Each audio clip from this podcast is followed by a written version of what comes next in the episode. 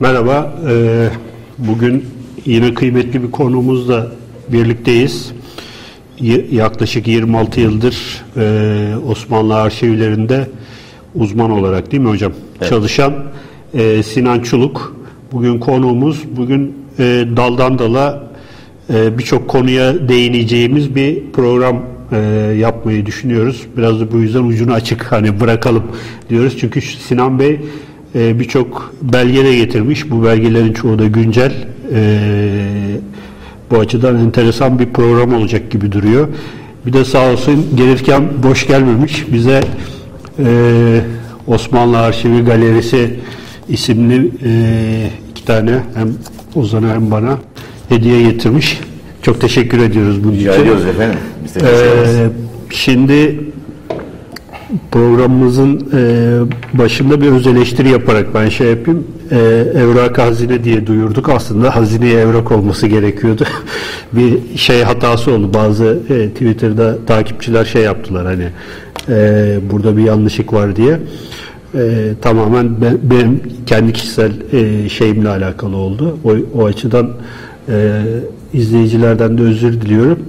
E, Osmanlı arşivlerinin e, bugünkü durumu, e, arşiv nedir, evrak nedir bunları konuşacağız ama önce e, geçen hafta kaybettiğimiz değerli hocamız Halil İnalcık üzerine de aslında bir e, şey yapalım istedik. Sizin de zaten bu konuyla ilgili Halil Hoca'nın e, Osmanlı arşivlerine katkısı üzerine e, herhalde anlatacak bir sürü şeyiniz vardır. Belki biraz oradan e, girerek e, sohbete başlayabiliriz diye Eyvallah. düşünüyorum. Buyurun. Teşekkür ediyorum hocam. E, biz zaten e, Halil Hoca rahmetli olmasaydı da Evet. bu programa başla, niyetlendiğimizde ben Halil Hocasız olmazdı. Evet. İlla ki anlatacaktık. Çünkü niye? E, yıllarını bir kere arşivde belge toplamaya, hatta arşivin en eski tarihli defteri olan Arvanis Sancağı'nı hazırlayarak, ilim alemine tanıtarak bir örnek çalışma yap- yaptığı için de özel bir yeri vardı yani. Evet. Ee, 1940 yıllarında 40'lı yıllarda hep arşivdeydi. Evet. Ee, Bulgar ve Bulgar meselesi ve tanzimat diye çalışması var. Onun arşivdeki kaydını da bulmuştum ben. Araştırma izin kaydını. Ee, doktora için burada malzemeyi topladıktan sonra Ankara'da doça, o şekilde asistanlığa giriyor. Yani orada doktorası kabul edilmiş oluyor. Bizim e, arşivdeki belge ve defterlerin haricinde o tarihlerde Bursa Şeriye Sicilleri Bursa'daki Arkeoloji Müzesi'nde e, Kültür Bakanlığı'na bağlı olduğu için o tarihlerde Evet. perişan vaziyette duruyor. Onları buraya getirtip restore ettiriyor. Üzerlerinde çalışmaya başlıyor. Daha sonra tekrar yerlerine iade ettiriyor. Yani arşivle, belgeyle tarih açısından teması çok eski. Bütün çalışmalarını o şekilde belge dayalı, dayalı yürütmüş bir Evet. akademisyen. Ee, aradan tabii zaman geçtikten sonra yurt dışına gittiğinde 70'li yıllarda orada da sürekli belgeyi belge fetişizmi anlayışıyla değil de Evet. tarihin temel çıkış noktalarından biri olarak gören bir eğitim anlayışıyla öğrenci yetiştiriyor. E, Böyle olunca tabii bizim için çok önemli. Ee, bilhassa Ermeni tezlerinin gündeme geldiği 70'li yıllarda işte e, bilhassa bulunduğu ülke itibariyle Amerika'da bulunduğu ülke itibariyle de çok sayıda e, ilk biliyorsunuz büyükelçi Evet. konsoloslara saldırılar orada başlamıştı. Evet. Los Angeles vesaire. Los Angeles'tan. E, dolayısıyla bir tez, karşı tezin çıkması gerekiyor. Sürekli arşivleri açalım. O tarihte de bizim 1914'e kadar belgelerimiz açık. 1914'ten sonrası araştırmaya kapalı. E, sürekli bunların açılması için çaba gösteriyor. E, 85'te düşünün yani aradan kaç yıl geçmiş? 12 Eylül olmuş. 85. Artık Asala ve Ermeni terörü ortadan kalkmak üzere ki kalktı 84'ten sonra. E, arşiv sempozyumunun düzenlenmesine ön ayak oluyorlar. Ve o toplantıda ben de bulundum. İstanbul Üniversitesi Edebiyat Fakültesi'nde kurul odasında o devirde Başbakan Turgut Özal, Müsteşar Hasan Celal Güzel, YÖK Başkanı İhsan Doğramacı, Dışişleri Bakanı Vahit Halefoğlu Evet. ve birçok yurt dışında e, öğretim üyesi işte Karpat Hoca e, Halil İnalcık da bizzat açış konuşmasını yapmıştı. Bunlar sürekli olarak arşivin açılması üzerine iki gün süren bir sempozyum düzenlendi. Daha sonra e, tabi bunu evvela düzenleyenlerden birisi de İlhami Soysal. Onu es geçmemek lazım. Büyükelçi, emekli büyükelçi. Evet. O devirde Türk-Arap İnce e, Araştırmaları Vakfı kurmuşlardı. Şu Muharrem Birgi Salacağın üstünde Evet evet. onun yalısı vardır orada. Bir yıl. Onun bir hizmetli evi gibi bahçesine bir bina yapmışlar. Ben gittim oraya. Oraya görmüştük o tarihlerde. Çürük sulu yalısı galiba. Öyle bir ismi var. Çürük sulu. Çürük sulu. Çürük böyle sulu. aşı boyalı falan. Aşı boyalı. böyle. Çok hoş Çok yani. Muhteşem o bir merdivenlerde ilerisiniz. Her tarafı evet. böyle e, sarmaşıklarla örtülmüş bir evet. şey. Evet. Şu anda ne vaziyette bilmiyorum. Evet. Yani ben de uzun süredir gitmiyorum. Oradaydı Türk Arap İncelemeleri Vakfı. Daha sonra Türk Balkan'a döndü o. Hmm. Tabii bunlar hepsi amaç arşivlere personel almak, e, kısa sürede bütün kapalı evrakı tasnif etmek, Evet. Onu araştırmacılara açıp Ermeni tezlerine Türk teziyle karşı ver, vermek. Evet. Ve burada motor, güç Halil Nalcık'tı. Hocam bir lafınızı kestim. Geçen e, 100. doğum gününde NTV'de Mirgün Cabas'la bir canlı yayına e, e, bağlantı yaptı. E, orada işte şeyi anlattı. Dedi ki ya e, Turgut Özal'la bir şeyimiz oldu bizim. E, bu arşivlerin durumu işler acısı. Ondan sonra bunları bir an önce toplamamız lazım falan filan diye e, bir şikayette bulunmuş yani kendisi ve orada e, hemen Turgut Özal'ın e, bu işe bununla ilgili bir emir verdiğini ve işte bir 500 kişilik bir kadro açtığını ve bu, e, işte arşivlerin daha düzenli hale gelmesinde büyük e, o konuşmanın çok etkili olduğunu kendisi anlattı bu şeyde herhalde o dönemlere denk geliyor bu dönem. anlattığınız değil mi? Aynı dönem. Evet. Üstelik aradan e, 13 sene geçtikten sonra 98'de de biz Ankara'da tekrar Milli Arşiv Şurası düzenlendi. O Evet. birincisidir ve tek. O Milli Arşiv Şurası. Onun da açılış konuşmasını İnalcık Hoca yapmıştı. Ve orada aynen e, Turgut Özal'la olan bu macerasını şu anekdotla da tamamladı. Bana Osmanlı arşivini verin, size kültür imparatorluğu kurayım. Bunu söylemiştir orada yani.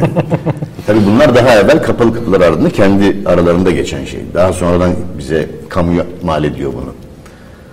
Ama ben o 98'deki toplantıda e, 85'tekinin aksine tamamen yalnız bırakılmış bir arşiv dünyası gördüğümü çok rahatlıkla ifade edebilirim.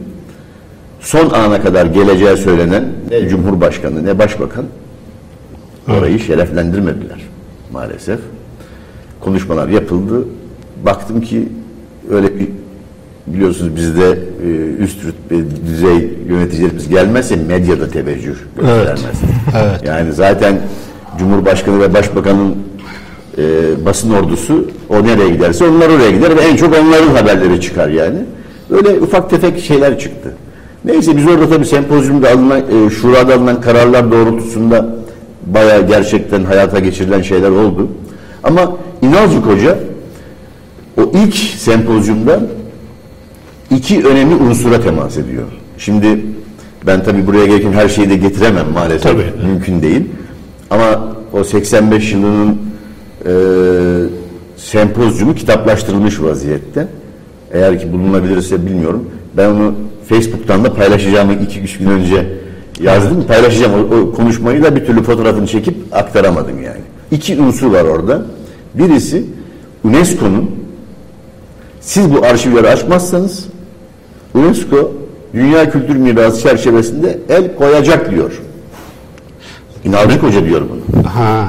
Böyle bir tehdit de var Tehdit yani var. içinde. Evet. Açıkça onu orada dile getirdi yani. Dünya mirası olarak alıyorlar ama. Tabii ki. Yani Bu kadar ev- ülke değil. Yani evrak hazine yani. Aynen. Anekdotu da buraya bağlamak lazım. Şimdi ikincisi de Bulgarların elinde biliyorsunuz e, bizden bir şekilde e, vagonlarla gönderilmiş evrak var. 1930'lu yıllarda bunu bilahare anlatmayı tercih ediyorum. Ellerindeki bir buçuk milyon civarında belgenin kendilerinin tarihiyle alakalı olduğunu söyleyip kurmuş oldukları arşiv enstitüde bizdeki diğer Bulgaristan'la ilgili belgeleri de resmen talep ettiklerini söylüyor o makalesinde. Ve tebliğinde. Hocam bu mesela böyle bir şehir efsanesi bu şehir efsanesi gibidir yani hani bu bu kilo işi verilmiş Bulgarlara arşiv vesaire bu doğru mu o zaman? Onu yani? isterseniz bir muallim Cevdet'i falan geldiğimizi Ha, anlatalım. tamam, çünkü, peki, o, tamam. çünkü onlarla çok alakalı bir hadise. Evet, evet. Konuyu bütünlüğünü arz etmesi açısından Tamam, yani tamam. vatandaş.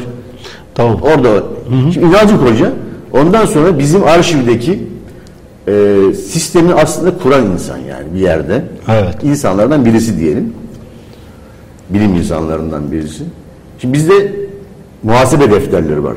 Biliyorsunuz 1521 kanuninin gelmesinden itibaren imparatorluğun ki imparatorluk lafını da artık kullanıyoruz yani ama biz devlet Aliye dediğimiz zaman millet anlamıyor. Ee, devleti Aliye'nin gerek Rumeli gerek Anadolu efendime söyleyeyim Arabistan, Suriye, Şam bir e, röntgeni çekilmiş. iktisadi ve sosyal röntgen neredeyse. Bunlar herhalde o çağda daha değerli toplu bir istatistiki veri başka bir toplumda, başka bir devlette yok. Yani bilmiyorum tabii ki ben e, var olan devletler üzerinden hareket ediyorum. Mahalli olarak kayıtlar belki onlarda bizden daha sağlam. Kilise kayıtları falan çok eskiye dayanıyor. Ee, bizde birey önemsiz. Onlarda birey önemli olduğu için de öyle. Bizde devlet kayıtları daha çok Evet. korunmuş.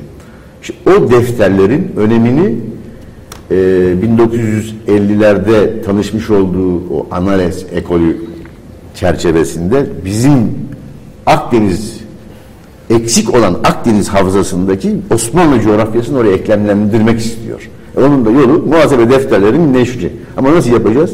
İşte kendisi orada bir yol tayin ediyor. Bunları indeksleyin. Biz bunları yayınladık. Birebir tıpkı neşir yapıldı. Orada transkripsiyon isten, istemedi. Araştırmacı öğrensin şeklinde bir yaklaşımı vardı Evet. ve hazıra konmasın. Ha, bugün tabii orada indeksle ulaşabiliyor ama okuyamıyor yine. Ama olsun veriler ellerinde. Yani o coğrafyanın, bu bahsetmiş olduğum coğrafyanın bütün istatistiki verilerinin neşrini o sağladı. Ee, onun ötesinde biraz mühimme neşirleri niyetlenildi. Mühimme dediğimiz defterlerde Osmanlı İmparatorluğu'nun Divanı Humayun karar defterleri bunlar. 16. yüzyılın ilk yarısından itibaren çıkıyor. Daha evveliyatını bilmiyoruz. E, muhakkak ki vardı bir şeyler. Ama çok Ama mühim. çok önemli def- yani kendi ismi üzerinde- incelediğiniz mühimme mühimme ama kendi ismi üzerinde mühimme önemli yani.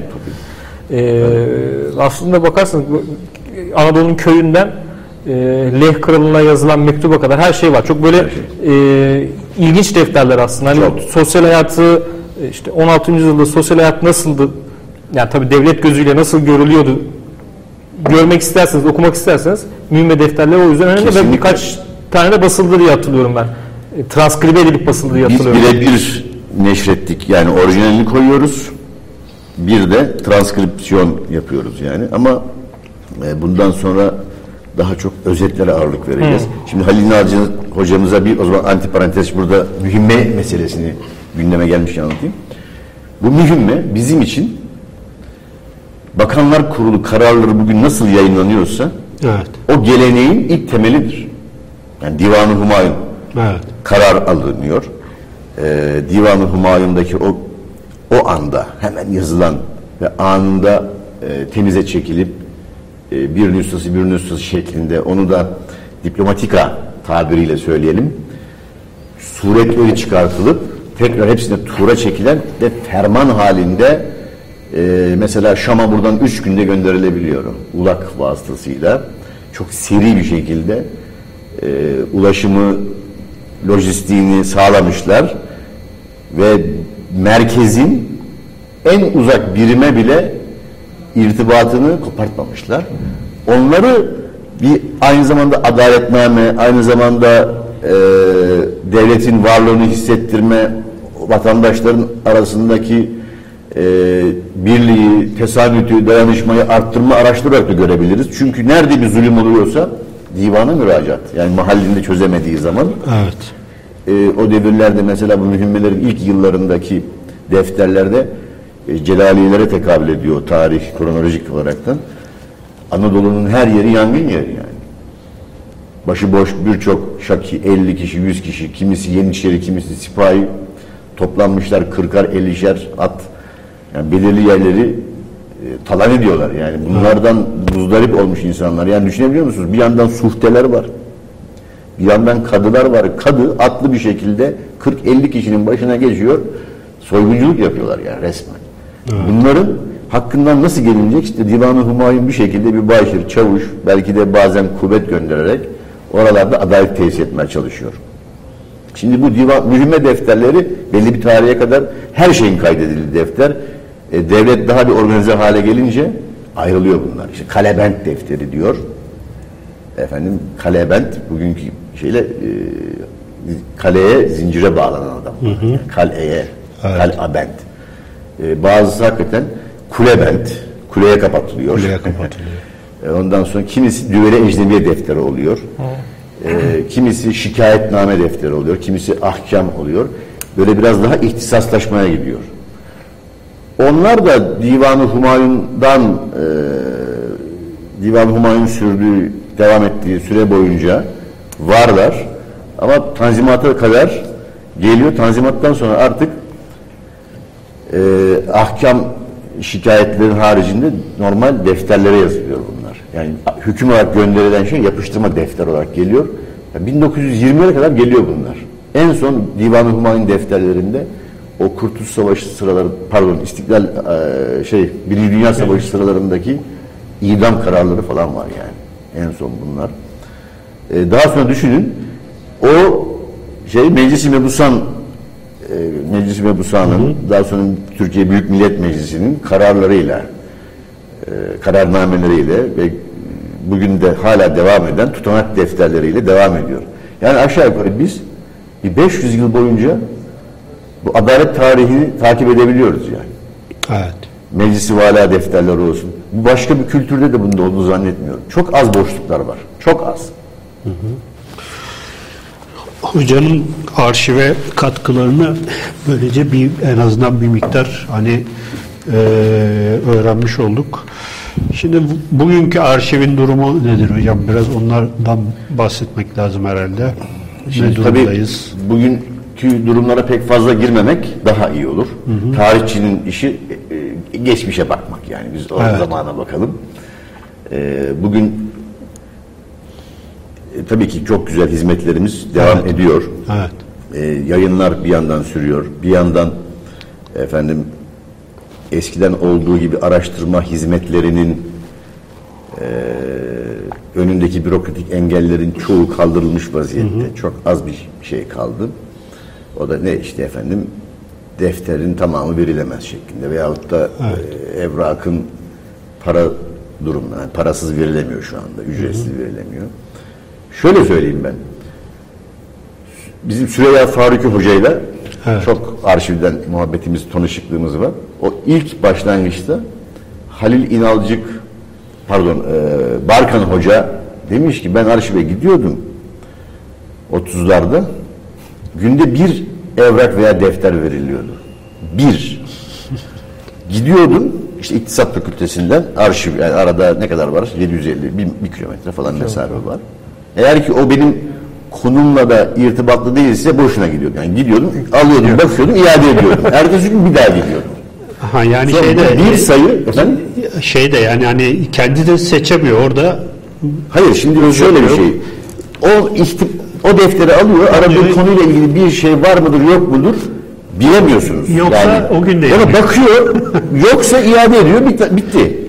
Bir tane daha talep ediyor. Bir taneymiş. Belge de olsa defter de olsa.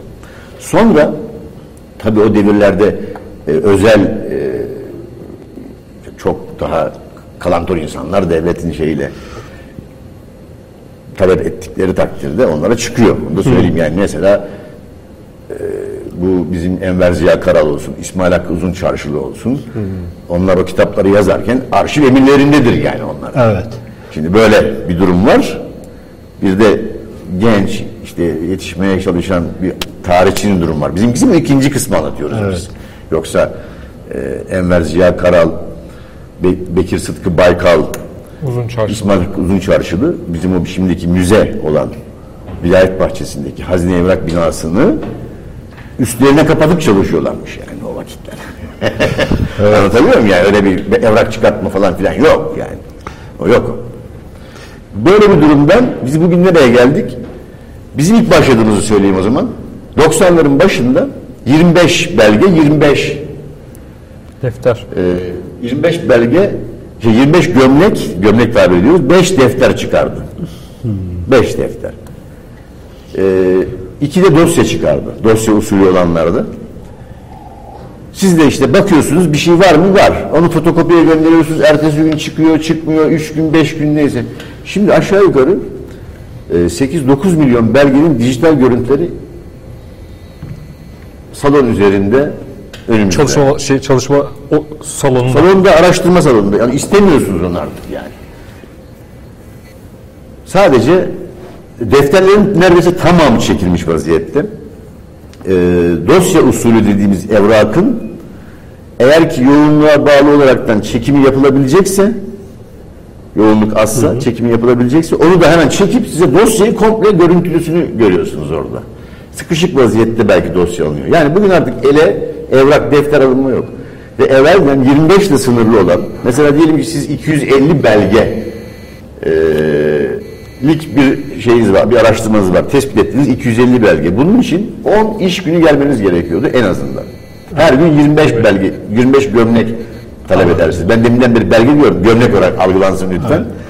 Ee, bunu ancak 10 günde tedarik edebilirdiniz arşivde. Şimdi öyle bir sınır yok.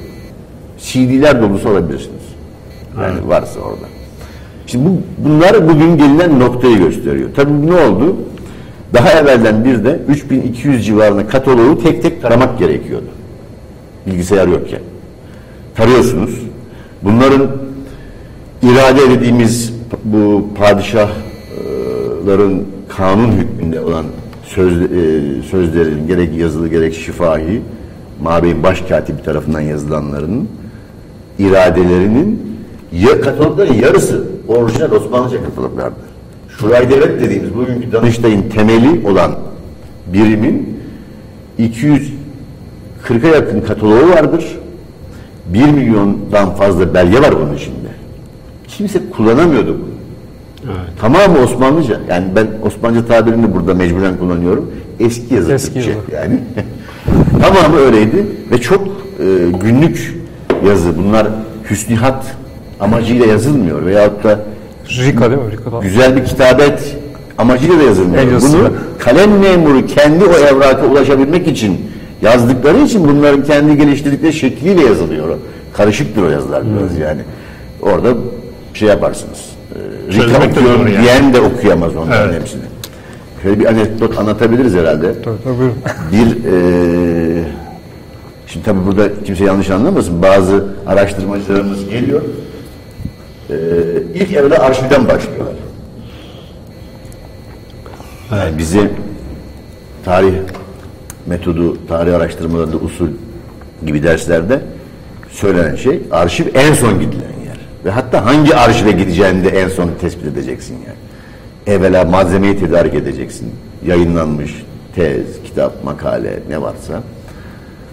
Şimdi geliyorlar. Ben Doğu Anadolu'nun Osmanlı dönemindeki yatırım bayındırlık faaliyetlerini inceleyeceğim dedi bir tanesi. Yani Doğu Anadolu diye bir tabir yok tabii bizde yani. Osmanlı'da böyle yok bir şey yer misiniz? Yani vilayet diyeceksin. Yani konuyu bir kere sınırlandırmıyorsunuz. Coğrafi olaraktan farklı farklı bölgelerden bahsediyorsunuz. Ben tabii haliyle e, o vakitler işte salonda çalışıyordum ben. Arkamızda Şuray Devlet katalogları kimse kullanmadığı için en üstte durur. O vakitler. İki cilt nafiye var. Bir de şey soruyorum. eee Hangi dönem için diyorum. Dönem de sınırı yok. Baştan diyor. Başlangıcından itibaren Ben tabii verdim. E, sizin tanzimat sonrasına dedim Evra abi başlayın. Ona çıkarım belgeleri. İşte bu nafia dedim bakın. Nafianın da tabii ne olduğunu izah etmek zorunda kaldım. Bayındırlık Bakanlığı gibi diyebilirsiniz. Nafiayı verdim. O sevinerekten gitti. Bizim salonda hatırlarsınız sütunlar vardı. O sütunun arkasında açtı. İki dakika sonra getirdi bana. Osman Yani şimdi düşünün. Bunlara ulaşmak çok zordu. Şuray Devleti kimse incelemezdi. Onun gibi e, çok fazla miktarda mesela Baba Ali Evrak Odası diye bir fonumuz vardı. Var hala. E, Ali Emiri ve işte muallim e, İbnül Emin tasnifleri tamamen Osmanlıca kataloglarda yazılmış. Onların Türkçesi yoktu. Ve araştırmacılar şey oldu. bunlarla zaman geçirmek istemiyorlardı. Şimdi biraz konuyu ben dağıttım galiba ama Yo, bu Ali Emiri ve onları söylemek Devleti o zaman. bir evet onlar hakkında bir şey söylemek lazım. Şimdi bizim bu arşiv aslında nasıl birikti biliyor musunuz?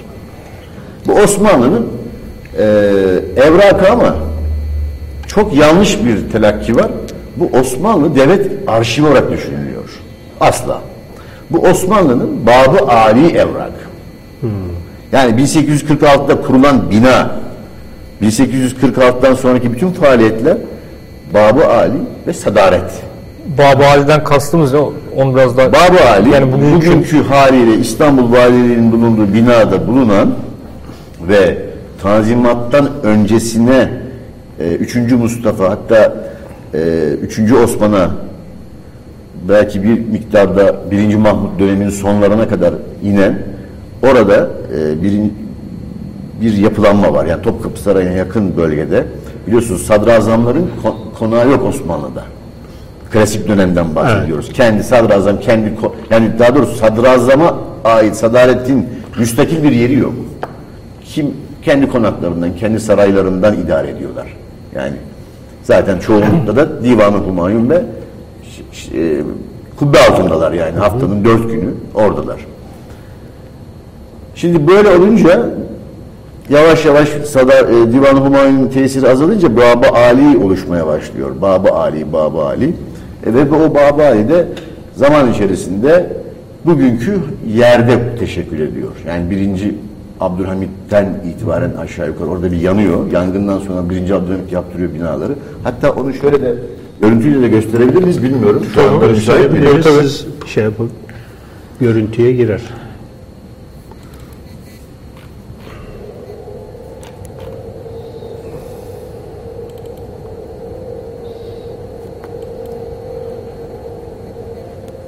görüntüyü verebilirsek Şimdi verelim mi? Ha. Ben şöyle bir şey yapmak istiyorum. Bu Fossati Evet. dediğimiz zatın Ayasofya. e, Ayasofya'nın bir minaresinden çek, e, ç- fotoğraf gibi ortalığı kaydettiği çok şahane bir albümü vardır. Birinci Evet, Ab- biliyoruz. Abdülmecid'e takdim edilmiştir. Bugün Osmanlı Arşivi'nin müzesindedir bu. Evet. Tabii biz ona sergi salonu demeyi tercih ediyoruz. Ondan bir ayrıntı var bakın. Şimdi burası Baba Ali. Şimdi acaba şey gözüküyor mu? Gözüküyor şu anda gözüküyor. İşte gözüküyor. Şimdi şurası e, 1870'lerde yanan Baba Ali binası. Bakın. Görüyor mu? Bunun yerinde de daha evvelden bu 1. Abdülhamit'ten sonra yapıldı. Hatta 1. Abdülhamit diyorum pardon. E, 1808'deki Alemdar'ın Baba Ali patlatmasından sonra yapıldı bu. Şimdi oradaki ilk halini bilmiyoruz. Bakın şurada görüyorsunuz bir kapı var. İmleç fark ediyorsa. Evet, görüyoruz. Burası işte Baba Ali. Yani yüce kapı. Yüksek. Yüksek kapı. Şurası alay köşkü mü? Burası alay köşküdür. Burası Suru Sultani. Şu alan Zeynep Sultan e, önündeki bugün eskiden adli tıp olarak kullanılan bugün tekrardan siyasal bilgiler fakültesinin eskiden mektebi mülki olarak da kullanıldığı için siyasal bilgiler fakültesi oraya el koydu. Biliyor musunuz bilmiyorum o binayı. Ma- şey mahkemelerin o Evet, evet. önceden? Eskiden devlet güven DGM de. DGM, çocuk mahkemesi falan oldu. mahkemesi falan oldu. Tam kapısının Morg oldu, adli tıp oldu. İşte o binanın bulunduğu alan. Burası Hocapaşa yangınında ortadan kalkıyor. Bakın burası da devam ediyor şurada bir burç görüyoruz. İşte bu Baba Ali, burası da Topkapı Sarayı.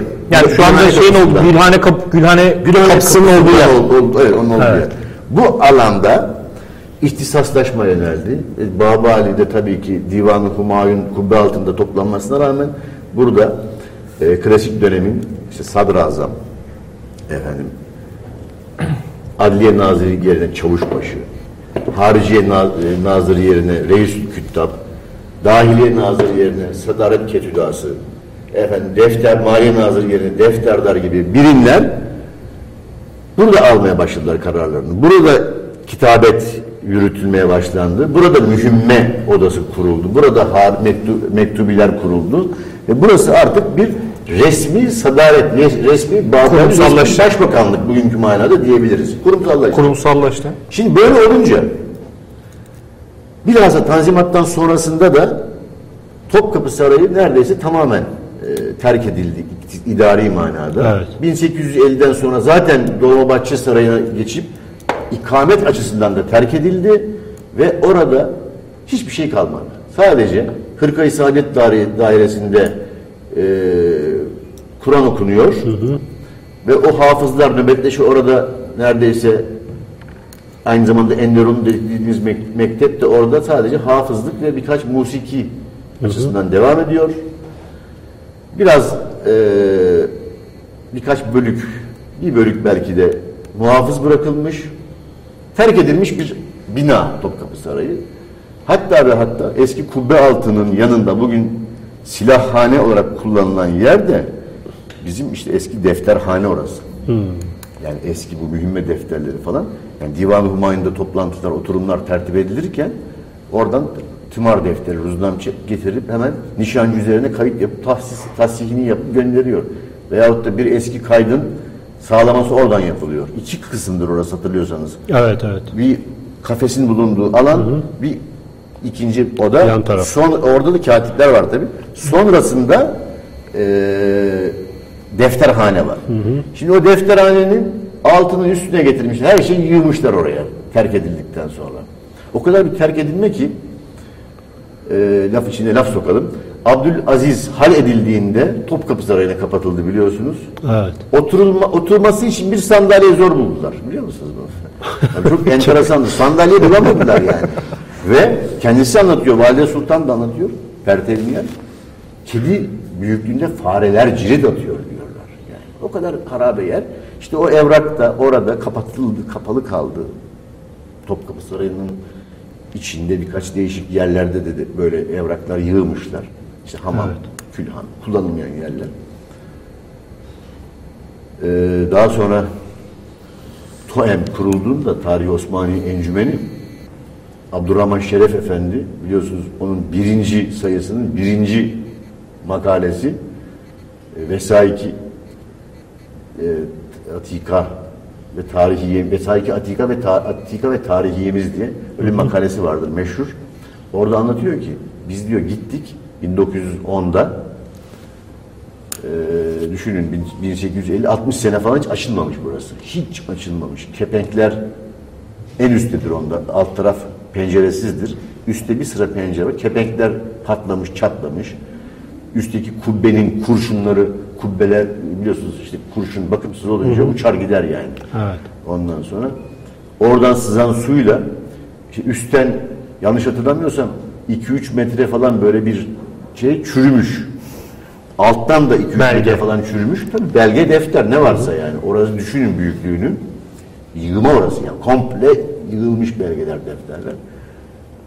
Biz diyor kapıyı açtığımızda diyor bayılmak üzereydik diyor. İçeriden çıkan kötü kokunan artık nasıl metan, Metan gazı. gazı Evet, oluştuysa evet, metan gazından. yanına da işte Baba Ali'nin e, mühimme odasından olsun, mühimme kitap, yani üst rütbeli müstahit gençlerle giderler yani. Yetenekli, kabiliyetli, bu işlere hevesli. Çünkü kim gidecek oraya yani? O zamanın kalem efendileri biliyorsunuz. Üsküdar'a giderken aldı bir yağmur şey. Ve onu yani. olmaz o işler Katip adam yani. yani. Gider mi öyle pis işlerde? Evet. Teessüf ederim der yani. işte bu işleri yapmaya kabiliyetli adamlarla gidiyorlar ve onlar 15-20 gün neyse havalandırıyorlar anca girebiliyorlar içeriye. Evrakı metruki olmuş yani.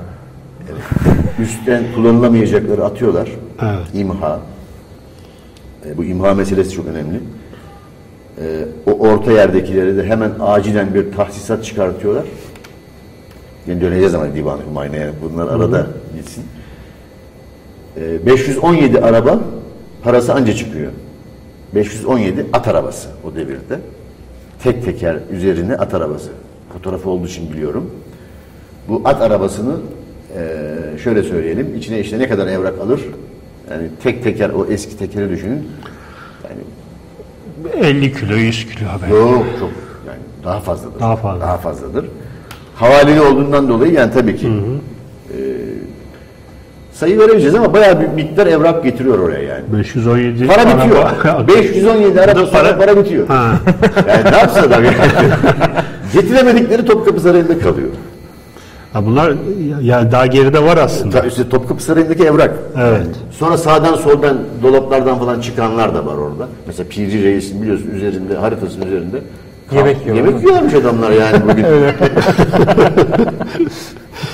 Öyle. Ben e, sürekli bunları rivayet not alıyorum bir yandan siz. Öyle mi? Çünkü yani bu 517 at arabasını bilmiyordum yani gerçekten. Evet. İlginç Onlar işte bizim arşive de get- getiriliyor. Neyse ona oraya da tekrar döneriz. Şimdi bu Divan-ı Humayun evrakı pardon e, Babali ve Sadaret ev- evrakı ondan sonra çoğalınca 1846'da Reşit Paşa şu binayı yaptırıyor bakın. Mimar görüntü. gelmiş oluyor. Gözüküyor mu bilmiyorum. Şu an evet görünüyor. Şu an burası halen aynı şekilde mevcut. Arşiv binası olarak şey olarak bir ara kullanıldı. Araştırma hizmetleri için burası araştırma salonu oldu, restore edildi. İmleç'le bir şey yapabilir miyiz? Büyütebilirim de şöyle. Nasıl büyüteceğiz bunu? Artıyla mı? Bu artıyla büyütüyoruz zannediyorum. Şu bina evet. Bakın bu alay köşkü. Şurası Osmanlı arşivinin hazine evrak olarak adlandırılan o vaktin binası. Şimdi bunu, bu ev, bu arşiv Babali'de o güne dek e, oluşmuş Hattı Humayun ilk iş. Başına da Muhsin Efendi diye bir e, zatı tayin ediyorlar. Beylikçi ilkten. Bu adam e, Muhsin Efendi buranın ilk tasnifini yaparken tabii ki mukaddes olduğundan dolayı padişahımız efendimizin el yazılarının bulunduğu Hattı Humayunları topluyor. Evet. İlk evvela. Sonra bu Divan-ı Humayun sicillatını topluyor. İşte mühimme, ahkam, ondan sonra ruuslar, tahviller bu defterleri topluyor. Sonra muahedeleri topluyor. Ulumu, e, düveli ecnebiye ile alakalı bu evrak Anlaşmalar. topluyor. Anlaşmalar, muahedeler. Bunlarla beraber ne oluyor? Bizim arşivimiz oluşuyor ama bu Sadaret'in arşivi. O tarihte mesela her birim ne, neredeyse o devirde hangi binada iş yapıyorsa kendisi arşivini oluşturuyor. Nezaretler do- oluştuğundan dolayı. Çünkü Divan-ı Humayun zamanında yoktu bunlar. Ya hepsi bir yerdeydi işte az evvel söyledim. Reis-i Küttab, nişancı. Evet. E, Reis-i Küttab, Harci Nazır, nişancı, e, tabu tahrir diyelim, Defteri Hakan'ın nazırı oldu daha sonra. Nişancı ile Reis-i Küttab aynı zamanda değişik zamanlarda e, Dışişleri Bakanlığı yapıyor. Biraz karışık. Bizde Evet. tek bir çok biz bozmuşuz, şey yapmışız yani değiş yaz boz çok bizde. Evet. Ya Public Record Office. Ya 1550'lerde aynı ya. Böyle bir şey düşünebiliyor musunuz yani? Record. Aynen değil mi? Aynı yani adamlar. Burada Yani işte- kraliyet aynı. Onun işte sistemi hep aynı. Bizde değil ama. Evet. Burada bu hani e, demin şey yaptım. İ- İbnül Emin'in katkısı bu bütün bu arşivlerin toplanmasında ne? Onlara geliyorum. Daha sonra bu evrak çok mu geçtik zamanı? Yok. Ra- Daha sonra bu evrak orada birikiyor. Ee, kullanıyor bunu sadaret. evet. Ne olursa olsun kullanıyor. Çok rahat işliyor. Defterleri düzenlenmiş. Hazine evrak müdürleri var. Nazırları var. Kalem er, erbabı var. Bunlar şahane işler yapıyorlar orada. Ee, tabii ki biz çok bilmeyiz. Bizim Ahmet Cevdet Paşa kendisi Divan-ı Ahkam Adliye'yi kurduğunda bugünkü evrak numaralama sistemini getiriyor. Çok ilginçtir. Daha evvel de evrak numara yok. Geldi gitti alaka bilgi var ya hani şimdi Evet. bugünkü yazılar. Onlar yok bizde. İlgili yazılı Tarih bile yok. Yani düşünebiliyor musunuz?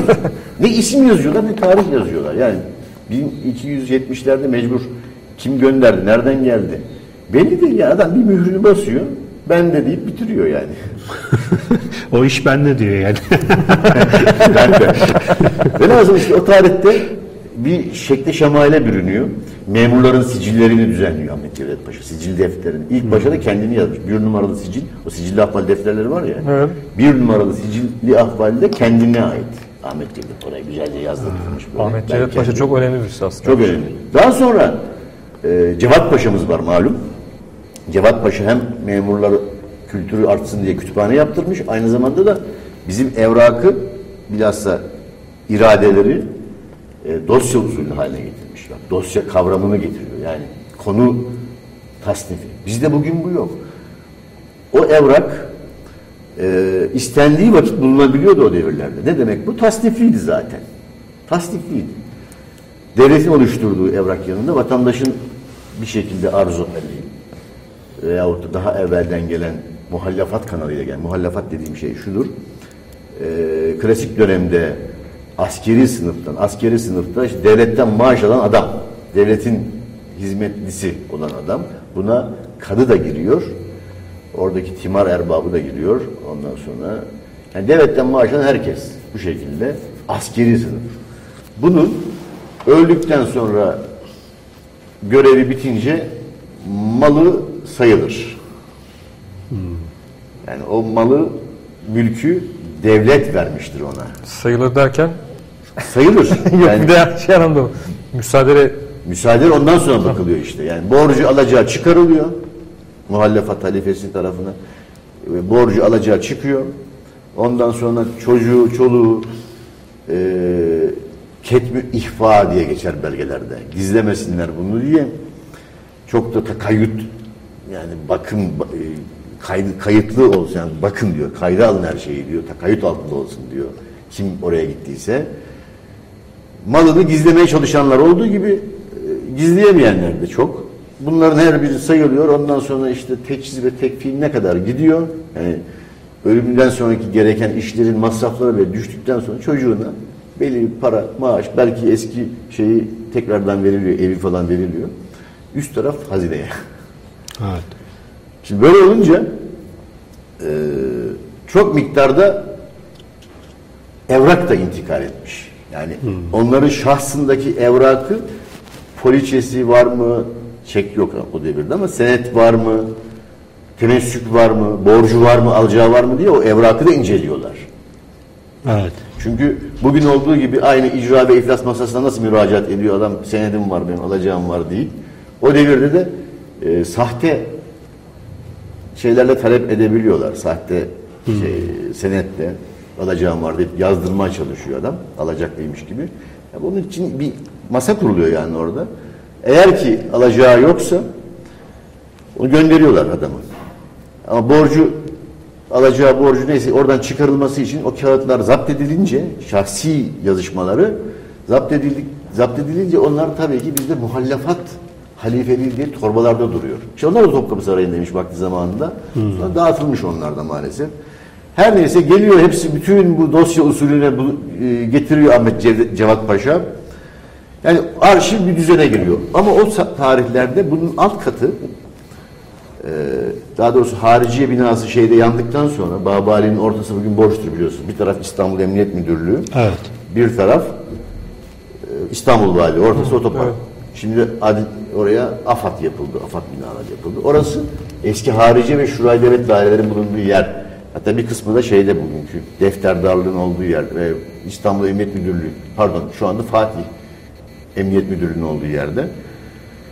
E, bu binada yanınca alt katına ha- harici hazine evrakı, haricinin defterlerine geliyor. İkili oluyor yani. Sadalet ve hariciye. Neticede Cumhuriyet'e de intikal ettiğinde bu hariciye 85'te bize devredildi. Yani bu çok önemli bir şey. Bunu millet düşünemiyor. Ee, aynı şekilde değişik kurumların, marif nezaretinin kendi arşivi oluşuyor. Adalet Bakanlığı'nın, Adliye Nezaretinin kendi arşivi oluşuyor. Adliye Nezareti yandığında 1933 müydü? 33 zannediyorum. O şey eski Darülfünun Aynen binası. orası yandığında çok miktarda evrak. Bakın bugün adliye tarihimizin en boşluk kısmı orasıdır. 1930'lar. Yani hayır hayır. 30 öncesi. Adliye nezareti evrakı yok bugün. Ama tabii orasını kazarken o arka tarafına otel yaptılar ya yeniden. Evet. Temel kazısı yaparken orada bir kısım evrakın çıkıp e, alındığı da rivayet ediliyor. Onu da söyleyeyim yani. Adliye nezareti o evrakı almış. Tabii bugün nezaret e, bugünkü bakanlıkların veya herhangi bir kurumun elindeki evrakı Osmanlı arşivinin veya bir baş, başka bir kurumun e, alma yetkisi yok. Öyle bir yetki olmayınca da her kurum kendisi eğer ki istemezse arşive devretmeyi devretmiyorlar yani. Şey, Bu dağınıklık bir dezavantaj değil mi sizce peki? Şu an tabii ki çok dezavantaj. Tabii günümüzle ilgili de Evet. yani yapacak bir şey yok. Millet kendisi, herkes küçük olsun benim olsun. Evet. peki tas, yani tasnif mevzusuna girersek. Tasdik mevzusuna gelelim. Şimdi benim işte mesela 10 sene 15 sene önce girdiğimde işte hatırladığım Ali, Ali Emiri vardı, Kepi, Kepeci vardı, e, Cevdet vardı. Bunlardan da biraz bahsedersek. Kısa kısa bahsedelim o zaman. Şimdi bizim bu tasdik meselesi e, çok enteresan. Osmanlı zamanında tasdik mastik yok yani bu manada. İmha var. Yani arşivcilik aslında imhadır bir yandan. Çünkü bütün her şeyi biriktirirseniz içinden çıkamazsınız. Yani aradığınızı bulamazsınız. Belirli süre sonunda imha edilir. Bugün de öyledir. Ama şey diyeceğim mesela Mehmet Genç'in e, bir şeyden e, seyahatnameden aktardığı bir anekdot var. Yani mesela diyor eleman gidiyor bir belge istiyor e, şeyden kapıdan e, ve çok kısa sürede getirdiklerini falan söylüyor. O seyahatname şimdi hatırlamıyorum ben de 1700'lerde Evet. biz diyor böyle olabilirsek diyor devlet oluruz diyor İngiliz bir seyyah o. Evet. Yani doğru söylüyorsunuz. Bizde işlemler çok hızlı yürütülür. Şimdi bunlar tabii ki o devirdeki kaidelere göre yani günde kaç tane belge üretiliyor ki? Yani bugün e, fazla bir şey değil onlar yani. İşlem, sirkülasyon bugünkü gibi değil ki mümkün değil. Evet. Onu saklamak, kullanmak da kolay. Yani o kadar fazla teferruata girmiyoruz da şimdi bir evrakın takibi e, sandıkları içinde yapılır. Biraz buradan isterseniz gösterebiliriz yine bazı şeyleri. Şimdi Divan-ı Humayun'a veyahut da e, Babı Defteri'nin e, kalemlerine gelen evrakı işte kaldırıyorlar. İşte bir sandığa e, haftalık, yani evrak torbaya konuyor bir günlük. O bir sandığa konuyor bir haftalık işte. O hepsi bir şeye konuyor bir aylık. Sonra bir yıllık kaldırılıyor. Yani böyle klasik anlatılıyor ya. Ya biraz tabii böyle bunlar e, bunlar da şehir efsanesi. Hepsi böyle her gün gerçekleşmiyor yani. Evet. E, yangınlarda zayi olmuş birçok evrakın hatta bazen uçları muşları da yanmış yani görüyoruz. Kurtarabildikleri evrak da var yani. Neticede e, bu sirkülasyonu o İngiliz seyyahın gördüğü şeyi biz artık Tanzimat dönemi sonrasında pek o kadar göremiyoruz. Çünkü çok şey oluyor değil mi? Bürokrasi iş artıyor. Bürokrasi Tabii, artıyor. Bürokrasi artıyor. Bir de memuriyet anlayışı yerleşiyor. Evet. Çok önemli bir şey yani. Modern devlet kuruluyor yani. Klasik devletten. Tabii var. Yani Evet. garson devlet neydi bir şey vardı öyle bir hatırlıyorum. Evet evet öyle bir şey Artık var. hizmetkar değil yani. Evet. Memur adam. Ama o amirinin memuruyken vatandaşın da amiri memur oluyor. Bir Zihniyet değişiyor yani. yani o işler öyle pek yürümüyor. Yine de bugüne göre daha hızlı olduğunu söyleyebilirim o devirde. Yine de şu şey değil. Artık bundan sonra bilgisayarda her şey yapıyor. Bugün demeyelim. Bir 20 sene evvelsine göre bir eski kaydı çıkartmak dünyanın zamanına mal, mal oluyordu. Şimdi o devirde biz 1910'da e, Abdurrahman Şeref Efendi'den itibaren e, işte bu ilk yıldızdaki Abdülhamit'in biriktirmiş olduğu paralel bir arşivdir o.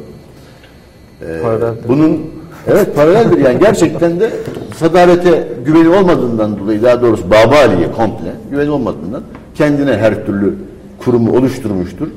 Kendisine yönelik e, telgraf hane kurulmuştur yani şifre odası. Yani Baba Ali'nin bir şeyi vardır orada kabine vardır yani. Paralel bir kabine var orada. Aynı. Evet. Sadarete çekilmeyen telgraf e, Abdülhamit'e çekiliyor, Yıldız'a çekiliyor. Oradan doğrudan doğruya Abdülhamit'ten, mabeyinden telgraf çekilebiliyor hükümet devri dışı. Veyahut da hükümetin artık yapması, onun yapması gerekiyorsa, onun enstrümanlarıyla çalışması gerekiyorsa direkt mabeyin başkatibi ağzından veyahut da işte beyaz e, şeyden e, reksen iradeyle bildiriyor sadakate. Yani bu evrakı tasdife başlıyorlar 1911 12 gibi hani o jurnallerin yakılma hadiseleri falan var ya işte 1909'dan sonraki hadiseler.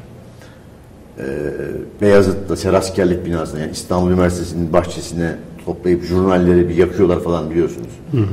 Yani o jurnallerin tabii yakılmadığını yakmayın diyor. Bir tane de öyle bir bakanlar kurulu kararı var. Biliyor musunuz? Hatta şöyle bir şey var. Beş nüsha fotoğrafını çekin diyor. hani vardır ya evrakı yakın ama birer nüshası fotokopisini Bu beş tane istemiş. birer nüsha fotokopisini aldıktan sonra yakın demiş bir tane zat.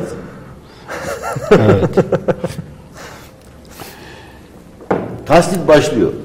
İşte orada e, İbnül Emin de dahil oluyor. Esas İb- İbnül Emin'den evvel e, Nasruddin öyle bir ismi vardı zaten unuttum şimdi.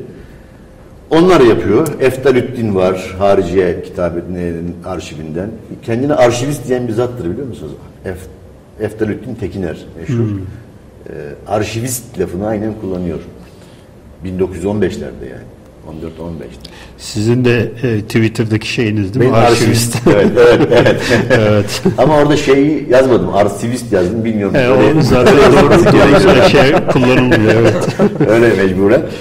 Daha sonra bu tasdik faaliyetleri devam ediyor. Hiçbir şekilde ara verilmeden devam ediyor.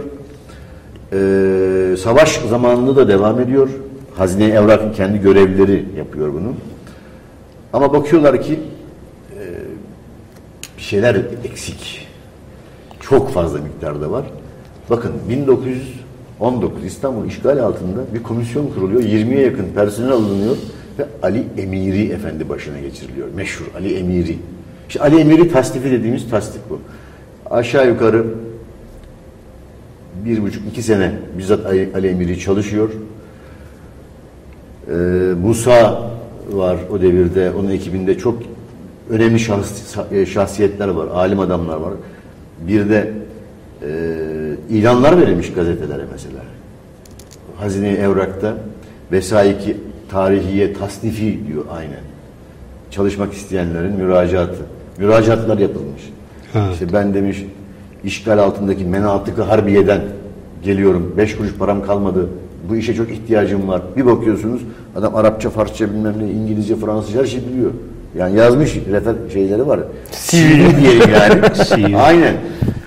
Ve ondan sonra Ali Emir'i e, bırakıyor. İb- arada bir Musa Bey var oradaki Hazine Evrak'ın kendi personelinin. O devam ediyor. Haşim daha sonra Durgun soyadını alacak bir zat var. Bunlar devam ediyor kesintisiz. Savaş devam ediyor. İstiklal Harbimiz devam ediyor. Lozan bitiyor. Cumhuriyet kuruluyor. Devam ediyor tasdif. Sonra İbnül Emin geliyor. İbnül Emin 1927'nin Mayıs'ına kadar devam ediyor. Ayrıldıktan sonra devam ediyor tasnif. 1930'da o meşhur Bulgaristan'a satılan evrak patlıyor. 31'de işte. Bununla arşivin evrak satılması arasında dağlar kadar fark var. Arşivin evrakı malum o 517 araba Topkapı Sarayı'ndan getirildi. Ee, Cevat Paşa Kütüphanesi'ne ve bizim hazine evraktaki bir alt depolara yerleştirildi. Bunlara e, aslında bunları hemen fotoğraflarını böyle gösterebilseydim ben biraz takip edemiyorum bilgisayarı. Şimdi eski bina fotosunda e, keşke kendi şunu nasıl gö- göreceğiz buradan? Şöyle bakalım. Şunların küçük ekran nasıl görüyorum? Yani küçük pilot görüntü olarak da istiyorum yani. Ha görünüm tamam. Büyük Şimdi ve Evet. ek- ekrana verebilir miyiz? yok şuradan seçmem lazım. Ha, öyle mi? Biraz büyüğü yok mu bunun? Bir saniye. Bir daha Bu çok küçük oldu. Bir büyüğünü rica edeceğim. Şöyle. Evet, evet budur. Şimdi bakın şurada bir görüntü var size hasaten göstermek istediğim. 40'lı yıllara kadar bu devam etmiştir yani. Şu Manzarayı görüyor musunuz? Net gözüküyor mu bilmiyorum. Evet, yapıyorum. gayet, gayet, Gayet güzel. güzel gözüküyor. Net gözüküyor. Bakın Evet. arkası yığın halinde. Bunlar sandık mı şu şeyler? Bu sandıklar e, bunlar da para yettiği kadar yapılan sandıklar işte. Kaç yılına ait bu fotoğraf hocam? Bu 40'lı yıllar. 40'lı yıllar. Şimdi bakın bu arşivde çekilmiş bir fotoğraf.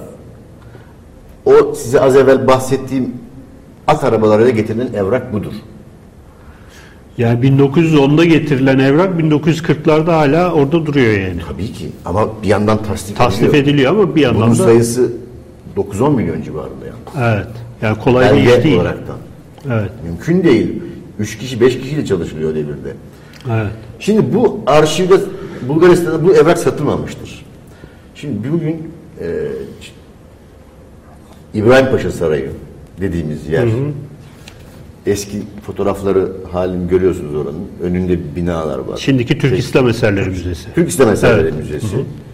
Orada e, yan tarafında defteri Hakan, bugünkü İstanbul Tapu Kadastro Bölge Müdürlüğü binası Milli Mimari'nin Evet, sonradan evet. yapılan bina. Evet, evet. Ondan sonra onun eski halinde orada e, defterhane var orada. Bildiğimiz yani aynı tapu, tapu kadastrodan önceki defterhane. Baba Divan-ı Humayun'daki defterhaneden sonraki defterhane aynı zamanda. Defteri Hakani diye yazıyor. Defteri Hakani. yazıyor. yazıyor. Defterhane, defteri Hakani. İşte onun evrakı bir kısmı orada. Sonra yan tarafına o İbrahim Paşa Sarayı'nın arkasındaki duvarlar 1930'larda yıkılmış. Adliye binası yapılacak Tabii tabii diye. tabii. Orada çok büyük sütunlu yani revaklı hücre hücre yerler var. Yani girmişler. Hep tarif, tarif eden çok yazı var. Bulunabilir yani. Ve bunlar arşivin dışında. Şimdi 1917'de ben bunların milli takvim ve kaide falan kayıtlarını buldum. 1917'den evvelde e, aynı depoları tarif ediyor. 1 milyon kıyıye evrakın satışından bahsediyor. Yani 1 milyon kilo. Bin ton mu yapar? Bin ton. Evet. Evet hesap edelim bin ton. İşte e, bin ton kağıt olarak düşündüğünüzde bunu preslemediğiniz için de bayağı havaleli bir şeydir o değil mi? Evet, evet. Satılan vagonların da aşağı yukarı miktarı zannediyorum o kadar. 1917'de takvimi vekayı de e, şimdi buradan bulamayacağım yani lafı bölüyoruz ondan sonra çok uzayacak iş. 1917'de bunun satış kararnamesi var. Satamamışlar ama büyük bir ihtimalle. Bunlar daha sonra Pun'dan getirilip e, 1929'da Bulgar heyeti geliyor buraya. Kimse için komplo teorisi yapmaya gerek yok. Bu zat Pancho Dorev isminde bir zat, Stoyanov diye bir Bulgar alimi var. Bunların hepsi Galatasaray Lisesi mezunu. Türkçeyi, Osmanlı Türkçesini Ha, yani Os- okuyan Osmanlı insanlar. tebaasından Zaten Pancho Dorev bizim e, Üsküp mebusumuz. Üsküp taraf, o taraflarda bir yerden mebusumuz bizim yani. Pancho Dorev çok çok önemli bir zat. Yani Evet. Osmanlı zamanında yani bir Osmanlı bunlar, bu yani sonuçta. Osmanlı tebaası. Ve o evrakı biliyor. Hatta bizim Bulgaristan'la biliyorsunuz bağımsızlığımız böyle bir e, Geşof diye onların kapı ketüdası vardır.